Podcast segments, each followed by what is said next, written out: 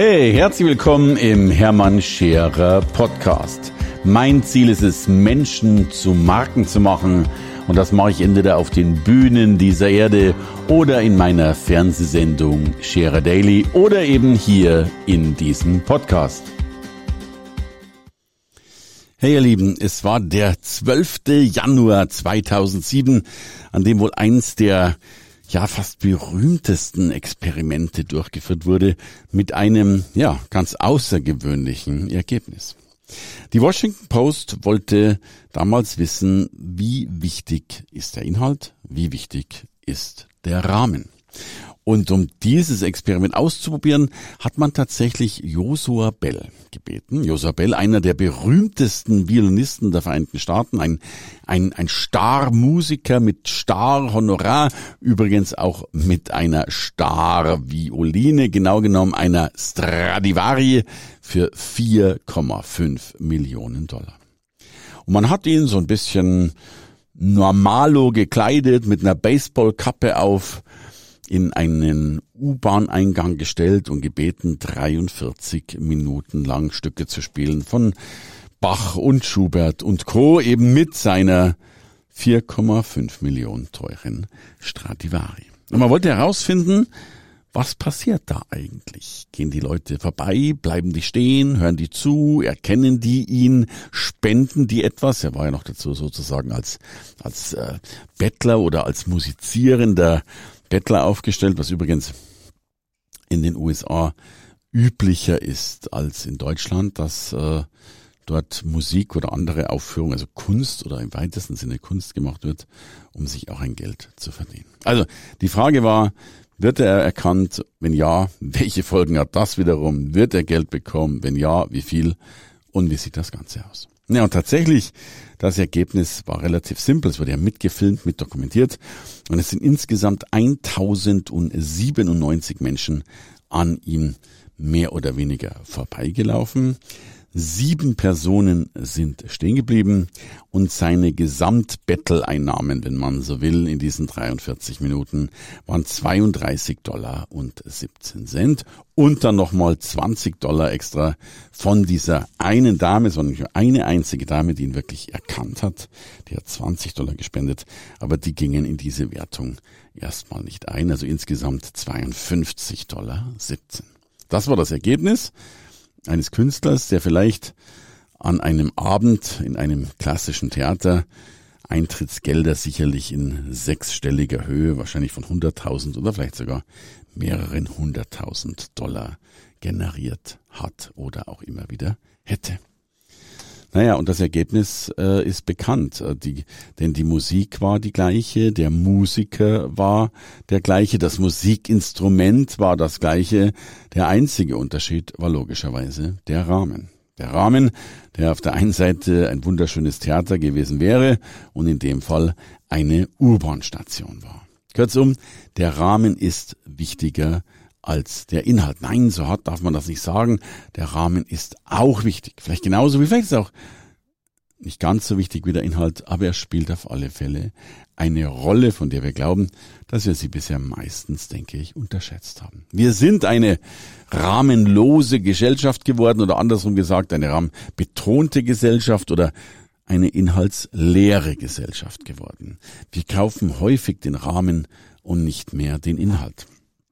Und letztlich sind wir uns derer Dinge mehrfach bewusst. Ich nehme den Beispiel eines äh, äh wunderbaren Geschäftes, äh, eine, eine Uhr. Äh, fast jeder Mensch trägt eine Uhr, die teurer ist als drei Dollar und dabei ist längst sichergestellt, dass man mit drei Dollar oder drei Euro einen Zeitmesser tragen könnte, der einem tatsächlich eine gute, genaue Zeit liefert. Aber die meisten Zeitmesser sind wesentlich teurer als drei Euro, ganz zu schweigen von diesen vielen Edelmarken, die noch ein Vielfaches mehr kosten. Aber das ist in allen Dingen so. Wenn wir in einem luxuriösen Unterwäschegeschäft einkaufen gehen, mehr für die Damen als für die Herren zugegebenermaßen, ist meist die Verpackung schwerer, äh, sie ist sehr aufwendig, sie ist sehr liebevoll und meist kosten wenige Gramm Stoff viele, viele Euros, wenn nicht sogar viele, viele hundert Euros. Der Rahmen in dem Fall sogar doppelt, der Rahmen, den der dann um die tragende Person gehüllt wird und der Rahmen, der um das äh, Stoffteil gehüllt wird, äh, zählt natürlich viel. Ich denke, bei Starbucks kostet der Kaffee 80 Cent, aber dieses Hi Babe, I love you Babe, what's your Vorname Babe, do you have some allergies Babe, oh I love you so much Babe, das macht eben nochmal 6 Euro extra aus. Oder die Wiesen, das Oktoberfest. Ich denke, auf der Wiesen gibt's eine Mass für 3,20 Euro und die restlichen 10 Euro, auf, um auf 13,20 Euro zu kommen, die zahlt man wohl deswegen, damit man mit 10.000 anderen Besoffenen im Zelt feiern darf. Also, der Rahmen ist entscheidend. Und ich habe das selbst hunderte, wenn nicht tausende Male erleben dürfen, dass ich Menschen einen guten Rahmen geben konnte und die Menschen dadurch signifikant, signifikant erfolgreicher wurden, als sie vorher waren. Und das Schöne ist jetzt, das ist für mich das Entscheidende, die meisten Menschen glauben immer, man muss sich total ändern, um erfolgreich zu sein. Man muss sich verbiegen, man äh, ist da nicht mehr authentisch und muss in Rollen reinschlüpfen, die man gar nicht haben und tragen will, um dann schlussendlich, falls überhaupt, erfolgreich zu werden. Das ist zumindest unbewusst die Meinung über den Preis für den Erfolg. Und meine These ist genau andersrum. Ich glaube, du musst dich überhaupt nicht ändern. Du darfst genauso bleiben, wie du bist. Aber manchmal, und das ist dann meistens mein Job, das mache ich in meinem Goldprogramm so häufig, oder das ist ja auch das Ziel des Goldprogramms, äh, knüpfe ich den Rahmen um diese Sache herum oder schiebe einfach nur den Rahmen darum.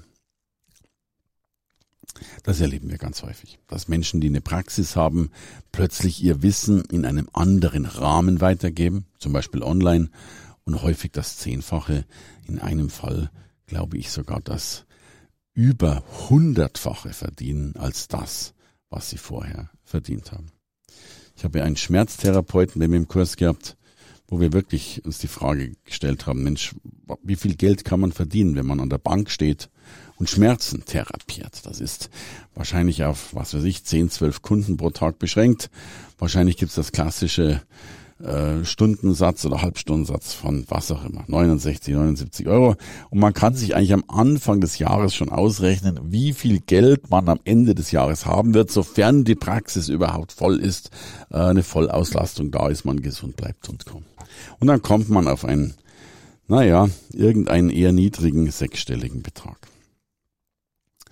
Diese Person konnten wir in einem Jahr auf 4,2 Millionen Umsatz hochschießen, weil der Rahmen verändert wurde. Die Arbeit war noch die gleiche, gut, nicht mehr am Tisch, nicht mehr an der Bank, nicht mehr an der Person, sondern online. Aber das Wissen, das angewandt wurde, wurde jetzt online erklärt und vertieft und damit ein Umsatz geschaffen von 4,2 Millionen. Der Mensch hat sich nicht verändert. Der Mensch hat sein gleiches Wissen weitergegeben. Die einzige Änderung war der Rahmen, der um diese Person gestrickt wurde. Und mit den Jahren ist mir deutlich geworden, wie wichtig das ist, dass wir diesen Rahmen immer wieder um uns herum machen. Denn dieser Rahmen macht eben aus 80 Cent 6,80 Euro, aus 3,20 Euro 13,20 Euro, aus 100.000 4 Millionen und Co. Der Rahmen bestimmt den Wert, die Nachfrage von dir. Und deswegen habe ich dazu logischerweise auch ein Buch geschrieben mit diesem so wunderschönen Titel Find Your Frame. Also finde deinen Rahmen. Bleib wie du bist aber setzt dich in einen Rahmen rein. Und bevor ich dir dieses Buch als Kaufempfehlung ausspreche, will ich dir eins meiner Lieblingsbeispiele schildern, äh, die ich in diesem Buch auch äh, verewigt habe. Und ein Beispiel für mich ganz besonders ist, äh, denn auch da waren die Erfolge außergewöhnlich. Also, kurz erzählt. Ich dürfte, den Namen darf ich nicht nennen, aber ich dürfte von einem Weltklasse-Sportler. Wir sprechen jetzt wirklich von einem Welt, Welt, Weltklasse-Sportler, der äh, als Sportler weit über 500 Millionen Euro tatsächlich auch Gewinn gemacht hat. Also wir reden wirklich von der Weltklasse.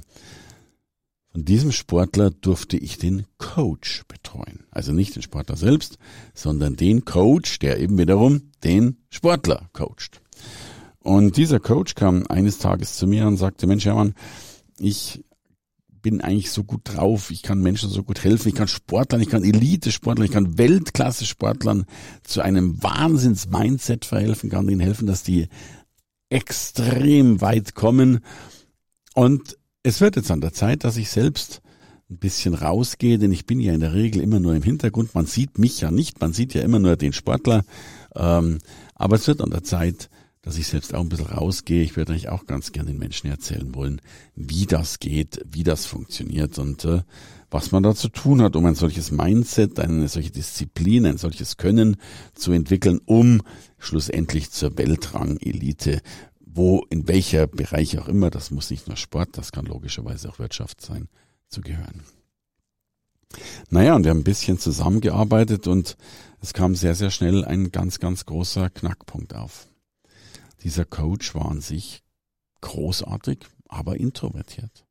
Er war eben kein Bühnenmensch, der auf der Bühne steht und äh, ja, Chaka schreit und sagt, hey, du schaffst es und du bist der Größte und so weiter. Ganz im Gegenteil, er war ein ganz, ganz ruhiger, besonnener, kluger Mann, der es eben geschafft hat, aus dem Hintergrund heraus die Fäden oder möchte man sagen, die mentalen Fäden seiner Coaches so zu ziehen, dass eben diese großen Erfolge tatsächlich generiert wurden. Ja, und jetzt stand er da auf der Bühne, ziemlich hilflos, und hat sich plötzlich die Frage gestellt, will ich das eigentlich? Natürlich wollte er sein Wissen weitergeben, aber er wollte kein, kein Bühnenperformer sein, kein Bühnenrockstar oder einer dieser Bühnensäue, wie wir so schön sagen, äh, die, die vollkommen ausflippen, wenn sie solche Bühnenbretter unter ihren Beinen spüren. Nein, genau das wollte er nicht, konnte er nicht, und damit wäre der Traum wohl schon fast vollkommen zerplatzt. Und ich habe dann drüber nachgedacht und habe ihm ein Mini-Drehbuch geschrieben, nur für die ersten zwei, drei Minuten auf der Bühne, um damit genau das zu schaffen, was eigentlich unmöglich war. Und das Drehbuch ging sinngemäß ungefähr wie folgt. Ich sagte, pass auf, stell dir vor, das Licht ist aus im Saal, es ist alles aus, es ist stockdunkel, außer eben die wenigen Notausgangbeleuchtungen, die ja gezwungenermaßen äh, leuchten müssen. Außer diesen ist es stockdunkel im Saal. Du wirst vielleicht noch anmoderiert, sofern überhaupt. Und spätestens dann wird's eben dunkel und dann stehst du, ohne gesehen zu werden, auf der Bühne, hast dein Mikrofon in der Hand und beginnst in dieser totalen Dunkelheit zu sprechen. Und der Einstieg könnte so lauten, indem du sagst, Hallo, liebes Publikum, Sie sehen mich nicht. Sie sehen mich nie, weil ich bin nie zu sehen. Ich bin immer im Hintergrund, ich bin immer im Verborgenen, immer im Stillen, heute im Dunkel. Das, was Sie immer und täglich von mir sehen, bin nie direkt ich, sondern es sind die Erfolge meiner Klienten.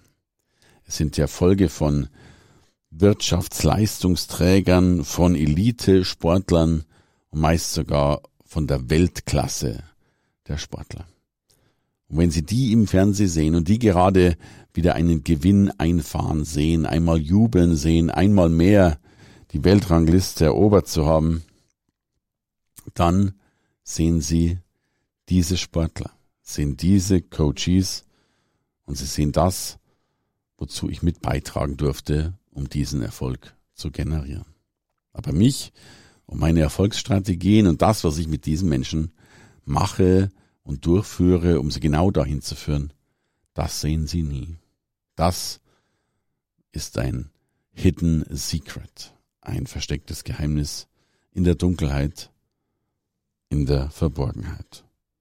Heute, heute haben sie das erste Mal die Möglichkeit, hinter die Kulissen zu schauen. Heute haben sie das erste Mal die Möglichkeit, Licht ins Dunkel zu bringen. Heute sehen sie mich und hören über die Strategien, die ich anwende für meine Coaches. Licht oder erst Spot an und dann Licht an. Und dann, meine Lieben, brauche ich euch nicht erzählen, dann ist der Rahmen, der Frame so gesetzt, dass er nicht mehr rumhüpfen, nicht mehr rumtollen muss, sondern spätestens jetzt hat er alle Aufmerksamkeit, alle Herzen und alle Kompetenz sich selbst gezeigt. In diesem Sinne, der Rahmen ist so wichtig. Den eigenen Rahmen zu finden, so entscheidend.